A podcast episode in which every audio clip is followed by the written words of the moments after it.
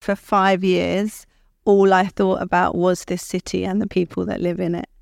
And having grown up here, I was really absolutely motivated that I wanted as many people to see themselves reflected in those pages. Welcome to Executive Realness, the show where we learn from the women behind the world's most innovative companies. This interview was recorded as part of a live Stackworld event. Don't forget to download the Stackworld app today, available on Android and iOS, and join a community of thousands of mission driven women. My guest today is a renowned name in the field of culture and fashion. Laura Weir is the new creative director of Selfridges London, launching the Yellow Pages and leading a team of over 120 people. Laura has held senior editorial positions at British Vogue and the Sunday Times and was editor in chief of the London Evening Standard's weekly supplement ES Magazine.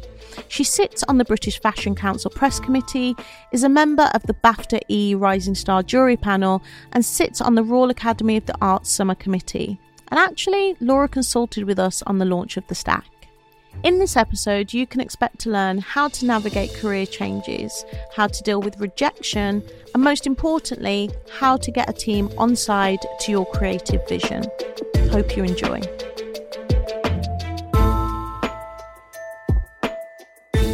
So I always start at the very beginning, Laura, which is when you were a little girl growing up. Tell us where you grew up. Did you think that Selfridges, which I'm sure you might have heard of as a child, would be something that you were working with? Never. I never ever thought. I was born in Guy's Hospital in London. Um, I'm the child of two oh, two very young parents, so they were like 22 when they had me both educators, so both just qualified teachers. So I grew up in a quite creative household and I wanted to be a vet. I think most, like lots of young girls want to want to be vets, right? Because we're nurturers. Um, and then I remember doing some work experience at a vet surgery and watching an Alsatian being castrated and thought, this isn't for me. um, so after that, I, I, kind of didn't know what I wanted to do. Um, my parents separated when I was 11, and my mum had a new boyfriend by the time I was 16, and he worked for The Guardian. So he was a reporter at The Guardian newspaper. And when it came to doing that work experience of 16 when you're at school and you have to do that week, I didn't know where I wanted to go. My mum was like, "Oh, just go with him to work. You know, he'll take you to work." And I just, I couldn't have been kind of less interested. I was like, "Yeah, sure." And I walked into the Guardian newsroom and it changed my life. I was just like, this is where I need to be. Describe what it was like when you got through the doors because was it in the Clerkenwell location? It was in the Clerkenwell location. It was, I think it was on the third or fourth floor, and he was an industrial correspondent. So he um, sat on a kind of desk with all, it's very male, it was like all men essentially, except for one other female reporter. And um, I remember the energy of the room and I remembered the camaraderie of all the reporters. And I, I remember thinking at the time, I want to be in that environment. I want to be working closely with people who are all working towards the same cause at pace. The thing that really set me alight was this energy and the frenetic pace and this deadline that was looming and you had to hit it. And I just I thought it was a buzz, like that that was the only way I could describe it. So I did it for a week and then I left. It was when the Millennium Bug was happening. Y2K. Y2K.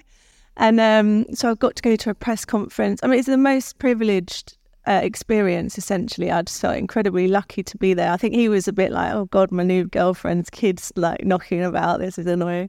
So after that, 16, I, then I got the bug and I was like, I'm going to be a journalist. So what were the next steps that you took to follow that path? So I applied to London College of Fashion because I thought I quite I quite like fashion and clothes, and I also want to write, so that would be a good way of combining the two. But I didn't get in.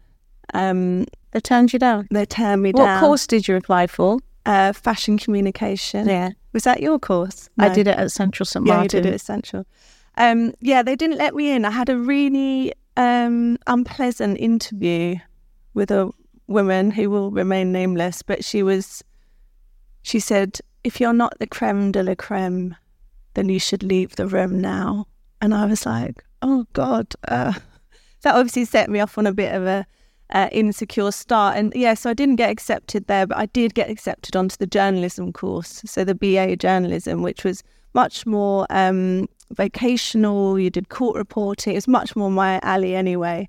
So I got accepted onto that, did that for three years, and then left and started my interning basically. Can I just go back to that decision? Because I feel like a lot of people's first no's can be quite destabilizing. Was that your first rejection career wise? It was not only my first rejection, it was the first time in life where I had felt someone that I wanted to impress being intentionally mean.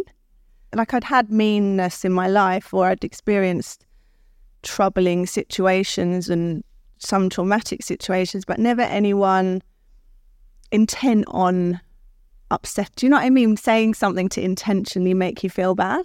I was just rocked by it. I remember thinking, my God, that they didn't want me. They they didn't want me.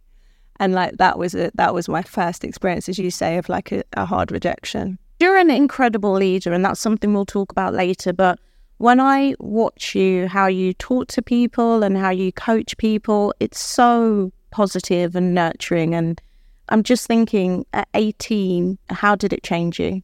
Probably, it probably subconsciously manifested an approach that was always about respect. So, always about meeting someone and trying to tailor my approach to make them feel comfortable, while at the same time, as a leader, making sure that you're bringing someone on the journey to get to the goal that you want to achieve with them.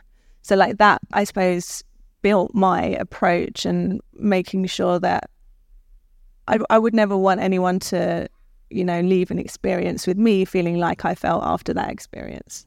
What's the biggest thing that you learned on your degree? The biggest thing I learned on my degree, aside from a whole new world, so it was it had PPE as part of the qualification, which is politics, philosophy, and economics, which is the Oxbridge bolt on, basically. So it's what every prime minister has done as a degree, basically. Yeah. So it was incredibly foreign to me. Like I'd net, you know, I grew up in a very politicized household. Um, my parents were both very active politically, but I'd never just studied philosophy. I didn't understand economics. I struggled with forming my thoughts and being able to play in that space. So it just felt completely like a different language. So I think I learned how to navigate that. And I also learned from my course leader, who was called Paul Charman. It was a bit like Dead Poet Society because it was back in the day where you could like smoke in the in the lesson with your tutor. Like it was very relaxed and it was very, yeah, it was informal. And there was the, the theory of people like people like themselves. And so it taught me kind of if you're struggling to understand something or find your way, like I was, you just watch other people and you kind of copy what they do until you get it right. So I suppose they were the two biggest lessons. When I went to Central St Martin's, I found that there was, I was like the poorest kid on my course. Like I didn't have a laptop and everyone did. And I, it was the first time I really thought about a class divide at university. And you said that your household was really politicized, but you also had this PPE. Was there a divide either through socioeconomic background or through political leanings that you found while on your degree? And how has that informed the rest of your career in terms of what you've done in politics? Well, I think there wasn't a political divide at university, and that the student body was a diverse mixture of people. I suppose in my career, I've worked with lots of different people, and I've worked for lots of different places with various political connections. And I have always found that quite fascinating as a I mean that's something we share in common, isn't it? Like we're kind of we're very, very interested in politics. To be discussed. To be discussed. But it's yeah. more when you said that you when you don't know what to do, you sit and watch people. Mm. But what I found is when you go into a social structure like a university or a new company or a new institution, there seems to be people who just know what to do. Yeah, it's a shorthand. They just know, Yeah. and you don't know. And I was reading this amazing book the other day, Black Girl No Magic. If Mm. anyone's read that book, and um, she's a, a young black writer who went to private school, and she basically provides a glossary of all the things that she learned while being there. And I guess what I'm trying to ask is, how did you learn? What the world of journalism, which is very white and middle class Mm. and typically male, how did you learn the codes and what are some of the codes that you think um, made your career propel forward? I spent a bit of my time copying. So I spent a bit of my time changing my voice or trying to be a bit more like the leader that I was working for or the agenda. And I remember thinking, oh, it's chameleonic. It's one of my superpowers. That's what I do. And then relatively recently, I'd say maybe six or seven years ago, I sort of thought, why am I doing that? That's really quite strange. Like, why am I not being in my my true like who I am in these environments?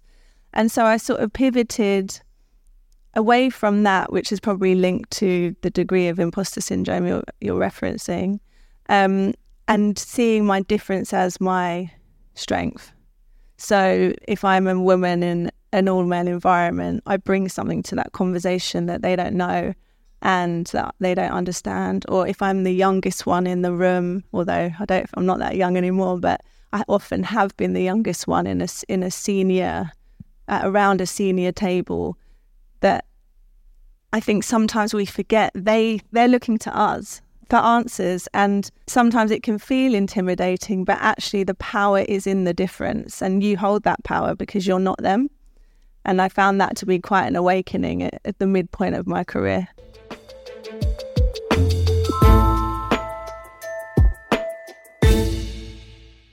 How did you get your first ever job? I worked a lot from like a young age, you know, double glazing sales or whatever. I did a load of stuff, but my first proper job related to my career was um, a guy called Eric Musgrave, who was the editor of Draper's Record, which is a fashion trade press. I did an internship there, and when my internship finished, he said, There's a job going at the title over the road called Retail Week. And I thought, Well, I'll apply for it as junior reporter. And the patch was DIY. So Like literally Homebase. literally my beat was Robert Dyas and um, like B and Q and Homebase, and I loved it. I would just I'd I'd started there. I would write about these companies. I was a, a very young reporter. I think I was probably like 25, and my only ambition was to see my name in print once, and I got that at a really young age. I got like it was a Woolworth story. I can't remember what it was, but it was, and I've got the cutting at home. Um, and then that was it. That was my first my first job. What was after that? Then uh, Drapers, so fashion reporter. Within the same publishing yeah, house. EMAP. Then uh, a maternity cover at Elle UK Online when they just started a website. Because what used to happen back in the day was the website was a new thing, but no one had cottoned on to its potential or indeed, you know, future shaping capacity. So they'd put the youngest person on the website. So I ended up um, running that, uh, doing a maternity cover. How did you navigate that change, which is going from print to digital? Because one of the things I've noticed with incredible leaders is they've been very good at navigating macro level and usually innovational technology changes. Yeah. What was your approach to digital that was different to print all those years ago? Well, all those years ago, it was completely in its infancy, and I was almost a guardian of the site because I was doing mat covers. So I was very aware that I was kind of a caretaker rather than this was my new job. Um, and I suppose it was it was transformational for the industry at that time because everyone was like, "Oh, this is the future," but we don't quite know why or how. Um, so we were just sort of pioneering the, the digital race to the bottom, really, of like listicles and top tens, and you know, doing all that kind of light touch journalism that was sort of, you know, a new thing, I suppose.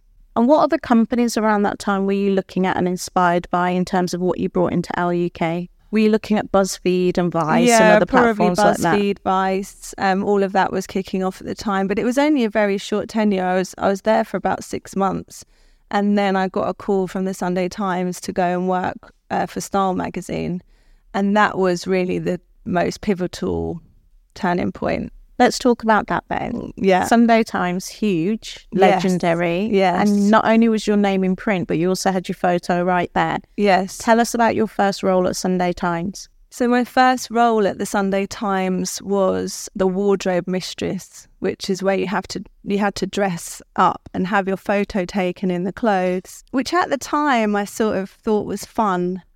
And now I look back, I thought I think it's I don't know, Cringe. a bit cringe and the editor would like look at my pictures be like yeah you look good in that. No you don't look you had to be quite resilient i suppose to go through the editing process of your own body image and then putting that in a newspaper for the world you know for everyone to look at i suppose. I haven't gone too deep on it but it's quite an interesting process. And then um i was also the editor of uh, AA Gill's food column who's the eminent best food well, one of the best writers in the world, actually. Um, and that was a huge learning curve. So yeah, that was that was the biggest, and still to this day, one of the best places I've ever worked. Let's just talk about that wardrobe mistress first, which is it's very different being a woman in industry where you are behind words or behind, you know, in a walled garden of a company versus being very public and very visible. Mm. How did that make you feel in terms of your career from when nobody, not nobody, but I'm sure people knew your name, but all of a sudden now they are seeing your face every week? Because I think one of the challenges of women in the workplace is the demand to be constantly visible. And what I mean by that is, you know, if there's an event or if there's some D&I policy, they always like push the women, make sure you look good. You know, if you're a woman of color, especially, they want you to do all of this extra work. And to me, that visibility is a form of additional labor because instead of just writing your copy and filing it, you're now thinking about your appearance. I'm sure you were working out more or watching what you eat more, or all of these things that come on top of being a woman at work. But not only are you're a woman at work, you are now out to the public. What was that like for you? I mean, it's it's double edged really because I suppose there is an expectation for women to be on the stage, and there is an expectation for women to, well, it's societal expectation, I suppose, and a, and a burden we put on ourselves to look a certain way or look our best or um, be groomed in certain settings. Um, but on the flip side, I really enjoyed the visibility. I really enjoy, you know, I I really enjoyed being out for. I remember being out for a fry up with a boyfriend, and someone came over and was like, "Oh my god, are you the wardrobe mistress?" I was like, "Yes." It was so. I, I just loved it, and I loved seeing people read it on the train, and you know, like peek over and be like, "That's me," because it was not fame. It wasn't, you know, it wasn't uncomfortable. It was. It was always. It was actually always a really positive experience. Well, it was kind of pre-influencer Yeah, it really was. era of being the Yeah, hype. and no trolls and Yeah. pre all of that kind of stuff. So Because there's a quote in one of Bret Easton Ellis's novels, Glamorama, that I always think about. I read it when I was 16, and it was the better you look, the more you see.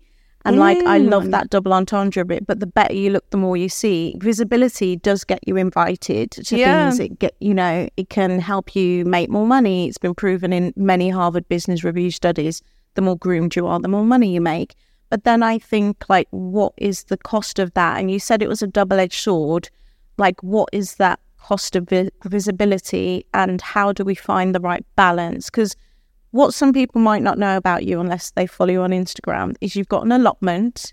You're Yeah. very much in a tracksuit. Yeah. you live in Brighton, so you don't even live in London. Yeah. And you're living this kind of double Dual life. life, So have you done that to find this balance that I'm asking? so my lifestyle is a result of circumstance. So I'm a mother to a, a young girl and An I- amazing child. amazing. I'm a solo mum, so um, she's a, an incredible child. And so when I had my daughter, I moved home to be closer to my family, and I just stayed there. So I could we could come back to London and I live in London a few nights a week so I commute. But my family is I sound like a Kardashian. My family is everything, but like it really is. And I, you know, my sister and my mom, and we all live. It's like EastEnders, you know. We all live like a road away, and uh, that's my that's what's important to me. You know, my real value system is anchored there, and it's in my allotment is about it's just magic. It's like having a place to go and do very small, really important things that are very um, slow.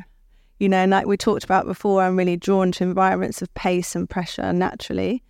And so I try and challenge myself by, you know, growing a seed, you know, for six months and then picking it and be like, oh my God, that's, it's just, it blows my mind, you know, the simplicity of it, but the patience that it takes. And so it is about balance. It's also a double edged sword again because it's the logistically, you know, logistically it can be challenging, but the payoff is worth it when I get to kind of go there, be with my family, be at home, slow down for the, you know, the weekend or whatever. I really admire it because it's almost a way of mitigating potential burnout because you've always got this place to return to, which is just that seed and that mm. earth and, you know, being with family and being near the sea. Did you make the decision to move to Brighton while you were at Sunday Times or at Evening Standard? Tell me about that timeline. It was after. I mean, it was a result of of my circumstance, and I kind of I had to be I had to have a network, and I didn't have a kind of really close knit support network when I had a young baby. So I was like, you know, went home to my family. I had burnt out. I burnt out in the early years of the of my job at the Evening Standard. I had like a really tricky four months where I pushed myself really, really hard, and um, I started to feel really burnt out. And I remember that being quite a challenging time and thinking, right, I've got to watch this because I will push myself. You know, I will, I will challenge myself to do more, be better, produce the best, make it the coolest, make everyone excited by it, you know.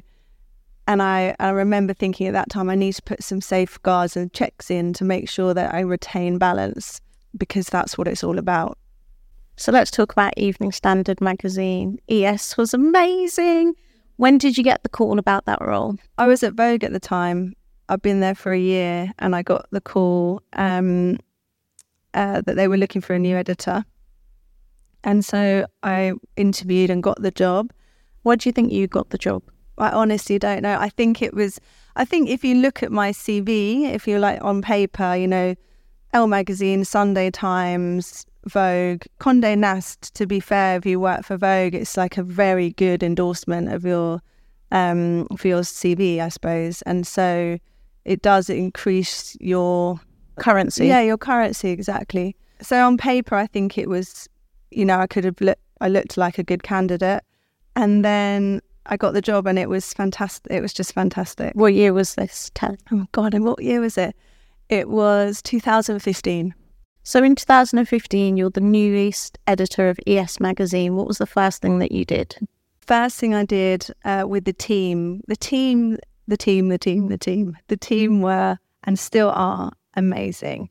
An incredible, creative, strategic, a motivated group of individuals, and we did that magazine together every week. First thing that we set about doing was redesigning the magazine. It was a great onboarding, so I had a, a few months to really look at the title and look at how I'd like to redesign it before starting on that first day.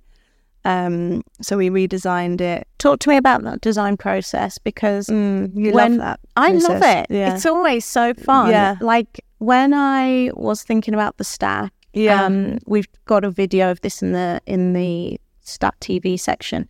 But it was during the pandemic and the city was completely empty. So I was walking around the city a lot and I was looking at all the typefaces of the big banks I was looking at the color palette of kind of the cream and then the neon colors because you know the road markings on the floor when they're about to dig up the floor and they spray like neon pink and neon mm. green. That's literally where I got the inspiration from for the stack. So I love how we absorb London because this is a, it's a London magazine. Like, how did you bring the city of London into the design, and how are you thinking about how you wanted to redesign the magazine? I was thinking about London at every for, for five years. All I thought about was this city and the people that live in it. And having grown up here, I was really like absolutely motivated that I wanted as many people to see themselves reflected in those pages. And I was absolutely inspired by the fact it was free and that and democratic and democratic and anyone could access it. I was also in love with the fact that it came out on a Friday. So, you know, like just as you're starting your weekend, you get this bit of gold that can push you with optimism and inspiration into experiencing like look at this city and like that that was my motivation and so when I was looking at the design, I wanted to be really respectful to the legacy of the paper, the Evening Standard, you know, more than 100 years old, while kind of just giving it a refresh. You know, I didn't go too deep into, I didn't want to kind of transform it because I didn't want to move it too far away from its roots. But to your point about typeface, and I mean, that is one of the most enjoyable processes. Tell me some of your favourite stories that you worked on there in terms of how you felt like the city could be reflected in the pages. One of my proudest stories, I wouldn't say it was a favourite because it was, you know, very difficult. I mean, ultimately difficult time for the city, but it was after the bombings and the terrorist attacks in London. And we did the London United campaign. And we worked with a series of artists from across the city to create a collector's edition of covers and it was artists that, you know, previously probably wouldn't work with a magazine, you know, big names, but who were moved and inspired to contribute because they wanted to be part of um, recognizing the spirit of London at that time and galvanizing people to band together and get through it as a city. Um, so that was a very proud moment for me and the team and a very powerful time.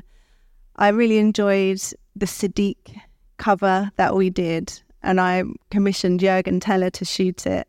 And I never forget. It turned like Sadiq was on this on the roof of um, City Hall, and Juergen turned up in his, I you know, trademark shorts with a you know a phone, and just did the really the quickest shoot you've ever seen. And Sadiq was like, "Oh, that was quick." Um, and then we ran the cover and it was a fantastic cover and a really great interview.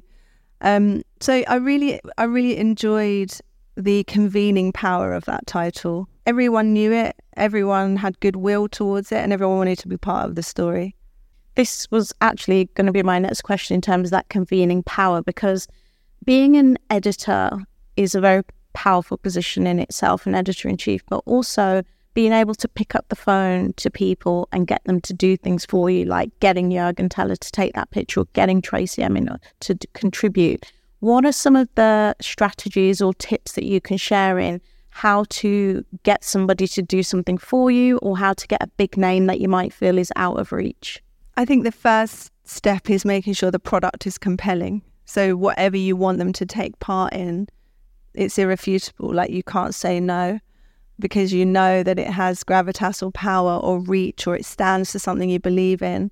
Um, I think the second kind of tip is surrounding yourself with the best people you possibly can. It was very rare for me to make the call.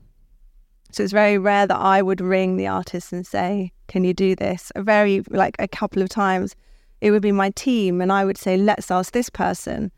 And then they would go and do it. And that's because they were amazing. You know, they were negotiators and they felt empowered to do it, but also they were like, oh, the boss wants it, right? So you push and push to get it. And so they're the two, just surround yourself with really good people and create an amazing product that people want to be part of. Um, I suppose they're the two key drivers or levers, if you like. How did you develop your leadership style at ES? Because you had a team of about 30, yeah, about 30. You have to ask them. They're probably all still, you know, reeling. um, no, joking. I think they. Um, I think it was just one. It was an informal leadership style. It was one of uh, camaraderie. It was. I hope to make everyone feel included and that they had equity in what we were creating together. How do you think you get people to do their best work? Because again, when I've watched people working for you, it's like they want to do their best work, not like you're forcing them to. What do you think that is? It's really hard to say. I think it's back to that point of you lead with a really fine balance of respecting the person you're leading, but helping them go on the journey with you to understand why it's important they deliver what they've been tasked with. It sounds very simple, but it's like a constant balance. And it's constant communication. And constant well. communication and trying to always think about the best work because that's the only thing really that that's my main. It's the only driver. thing we care about. It's, like, thing. it's not personal. We just want everybody to do their absolute yeah, best just work. the best, the best work. Like make the best magazine or create the best thing that we can possibly create together. And I hope that's motivating for people that I lead. What do you do when somebody's going off track or somebody's not doing their best work? I think that we're all you know, cognizant of the fact that we are only human right now. And with so many things going on in the world over the last few years, there might be reasons why people are not doing their best work. And how do you step in? I think it's again about balance. Like you, you have to recognize the that people are human, and not everyone's going to be operating at their highest level all of the time. And there will be peaks and troughs in output, but the troughs lead to better peaks. And you see people as human beings at the end of the day. They're not worker ants. They're you know they're human beings. So you left ES in 2020, and that was, but you left without a particularly particular position to go into, which is Yeah. actually quite scary. Most people leave a job, particularly one that is that prominent and visible, in order to go to a new job. Mm. Talk about that leap of faith that you took and what you were looking for when you left. So I left ES magazine, um, as you say, and I, I didn't have a, a job to go to, but I just had a feeling it would be okay. How do you find that faith though?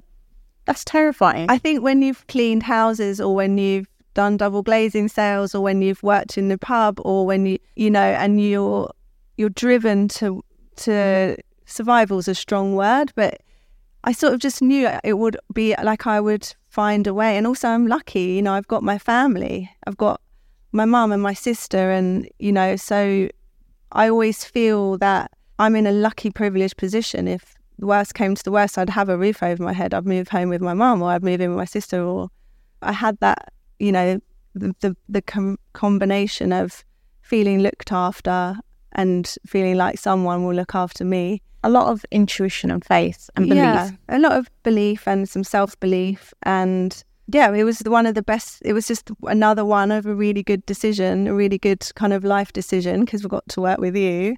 And Sharmadean was the first person to call me after I left. And she was like, Have you left ES magazine? I was like, Yeah, she's like, We're going for lunch. So we went for lunch, didn't we? What did I say? You said, I've got this idea. I've got this idea. And we were sat at Scott's in Mayfair because we're keeping the standards high. Elite. And um, so we went and we had this lunch. She said, "I've got this idea," and we and it became the stack, and that was the that was a very profound moment for me because it was the first time in that setting where, of course, there were doubts, but you had got in touch, and I thought, okay, someone does want to work with me. That's good. And it was just little old me. I was actually scared to call you because I thought you'd be like, as if. No, and it's that's the irony, right? Because I would look at you in your career, and we didn't really know each other. We were in each other's orbit, and I would look at Shah, and I think, oh my god, she is phenomenal. Like she's the coolest. She's so connected. She's galvanizing. I'm thinking this about you as well. I know. And I reached out to Laura because I was like, I've got this idea for a women's newspaper. It's just a thought experiment. What do you think? And that's how we started working together.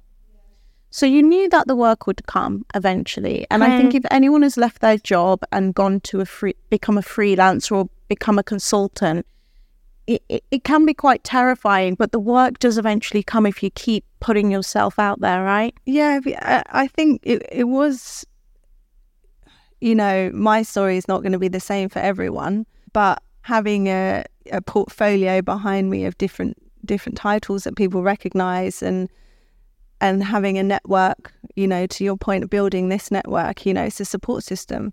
And so that definitely helped. Before we move on to Selfridges, a funny thing was when we were on Zoom um, talking about the stack, and I said, There's a picture behind you. I used to have a picture like that.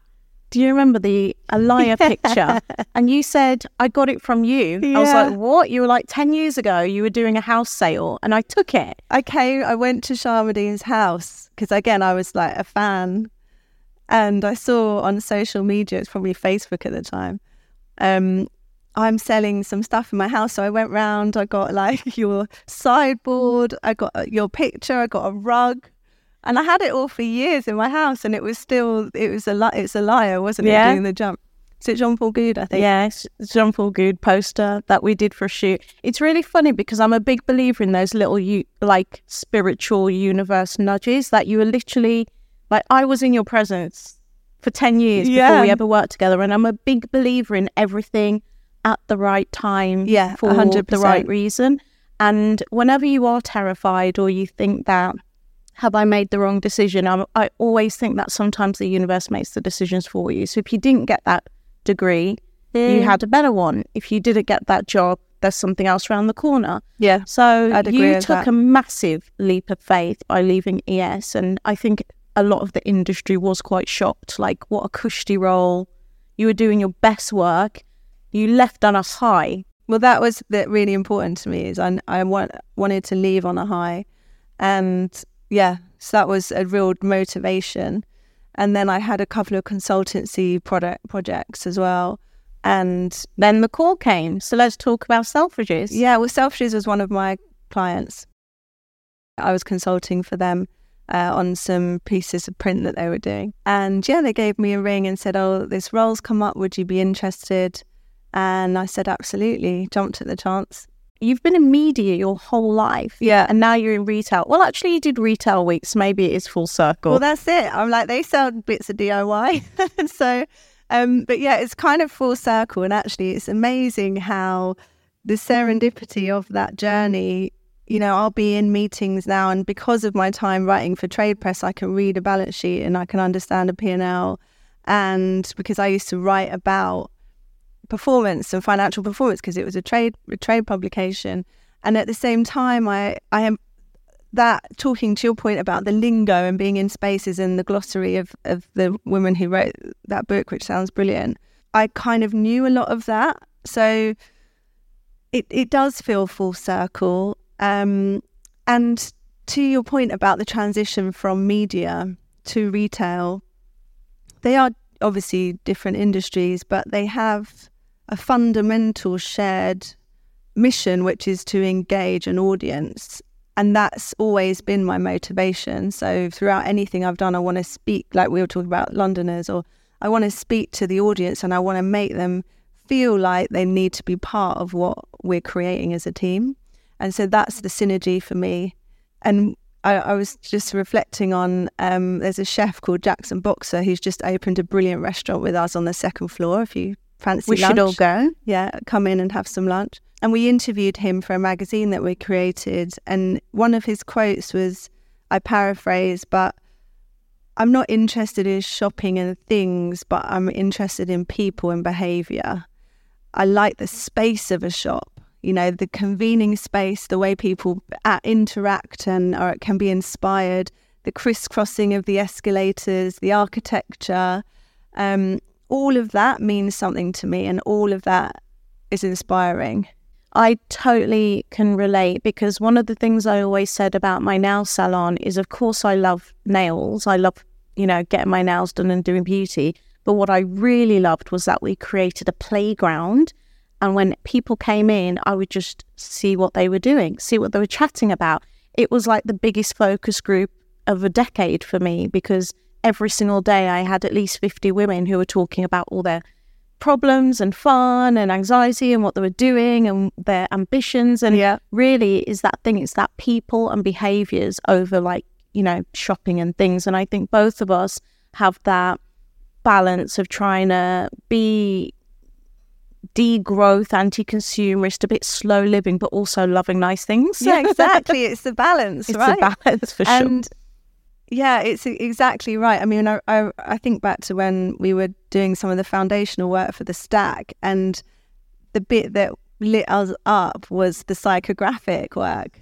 So the user personas, and Shah was amazing at this. You know, she's a progenitor of this of this kind of approach, which is like how you segment an audience and who you speak to, and and how your a top tier audience will cascade to a different audience and the power of it's a hundred what was that True fans. it's 102 fans and all of that thinking that's what gets me going is is the people who are receiving the information that you create So let's talk about you've just started the role. It's a big job. It's a it's a global brand. What were some of the first things you did to get to know the business better? I just listened. That was one of the biggest lessons that I was taught. Well, two. One is no one's bigger than the brand. That was Tiffany Dark, my old editor at Sunday Times, who said that when I was wardrobe mistress. And she's like, you know, you're in this magazine and you're being a face, but no one's bigger than the brand. And the second is that listen for as long as possible, um, because you only get that opportunity once to start something new and watching and listening and taking your time because I think as motivated women, you know, we often approach situations with the goal in sight, you know, like you know where you want to get to. So you're you're just these this journey is kind of in the way, right? You you know you want to get to the end and this bit's a bit like kind of get out of the way. I need to get here. But actually the listening and the learning part and being humble, being like, you know, actually, uh, can you help me understand this, or can you can you help can you explain to me why? Um, that part of the journey has been really important. That's the first thing I, did. It's really interesting because exactly what you said that knowing the end result is something that I feel I've always had since I was like a little girl and many of the women in this room, which is you've got a vision in your head of where you want to be. And sometimes it might be quite concrete, like I want to achieve X by age 30 or, you know, I want to have gotten earned this amount of money. Whereas actually thinking about the feeling of that is quite a different energy. And what I'm learning now, because we're same age, right, is being okay with not knowing what the end result might be and actually using the journey as exploratory time. So this is like a completely brand new experience for me. I've always been like, right, I want to do this and let me work backwards. But actually, it's like writing a book, knowing what you want to write versus doing the research to explore, to think about what you want to write. Do you think this is a new part of your career, um, like where you're at in your life cycle right now? It's a good question, and I I think about where we started the interview, and and talking about that one goal, which was to have my name in print once. That's the only ambition I've ever had, And you achieved it so young. and that was it. And then it's like now and I've what? never ever set another. I don't. I mean, you are incredible at your planning, right? I overplanned, but I was watching the Queen's Gambit with my son, and she says to the junior chess champion, he's like, I'm going to be world champion by the time I'm 16. And then she went, and then what? Yeah. And he said, I don't understand. And she's like, but then at 16, what are you going to do after Yeah, that? and, and he starts having a panic attack, like basically being like, but I don't understand. Yeah. And I think I am good at planning, but sometimes I overplan. And I'm really enjoying being an exploratory vibe right now. I've known what makes me feel good and what makes me enjoy my life, and work is a huge part of that. And I've known what motivates me, my value system, and the things that inspire me, but I haven't had by X, I want to do X for a really long time. And each each part of the career journey has led to something else. To your point, you know, it's like you started and worked backwards, but actually the journey is as valuable as the destination, as they say. So, before I ask my final questions, we are going to have a couple of questions from the audience. If you can prepare for some, I want to just go to the slight practicality of what it's like being in such a large environment, and some might say a corporate environment, despite the fact that you have this incredible creative role and it's a cool, it's a it's a cool shop. It's a big shop. That's really cool. How do you navigate that corporate environment, having come from more freewheeling? Informal leadership style? I think adaptability is really important. And as a, as an individual, I'm quite left and right brained, depending on the environment or the situation. And I think there's, I mean, I would say this, but it's quite a powerful discipline to be able to think creatively about corporate environments and corporate function. You know, to have that combination of a creative mind who can who who can also you know, apply creative thinking to, um, you know, the more traditional structures and corporate business structures is, is quite an interesting dynamic. So I suppose adaptability is really important. And then finally, let's talk about your project that is now your first your first creative vision, which is just gone into Selfridges now. Yes. How have you approached it? Because it's such a huge space and you've done so many things. So you've got the magazine, the signage, things like the Vogue shop, things like Jackson Boxer's restaurant. It's a it's a megalith. How have you approached it? Because it's only been nine months. When you said last night, I've been in this role for nine months, I was like, wow, that's yeah. crazy. What have you been doing over the past nine months and talk through some of the processes that you've created in order to get to the Selfridges that we see today, which you all must go and take a look at, by the way. Yeah, please, please go and look. We've the Yellow Pages was a celebration of everything cultural and style for for September, essentially. So Selfridges is a house of culture and style. And we were looking at how we can create this ultimate experience for the customer of connectivity. So, from when you arrive and you look in the windows to going into store and shopping what you see in the windows to then going to have an experience in our lounge, we wanted to create something that felt holistic and um, really amplified the brand.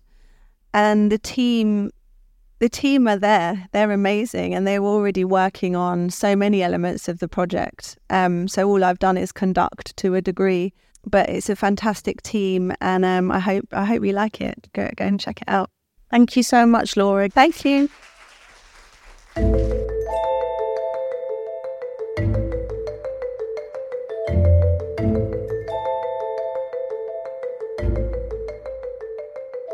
Executive Realness is brought to you by the Stack World, a media and community platform where you can learn from powerful women. Join the Stack World today and build your new peer network with thousands of members who are all looking to grow themselves personally and professionally. Download the Stack World app now on iOS or Android. You'll find the links in the show notes.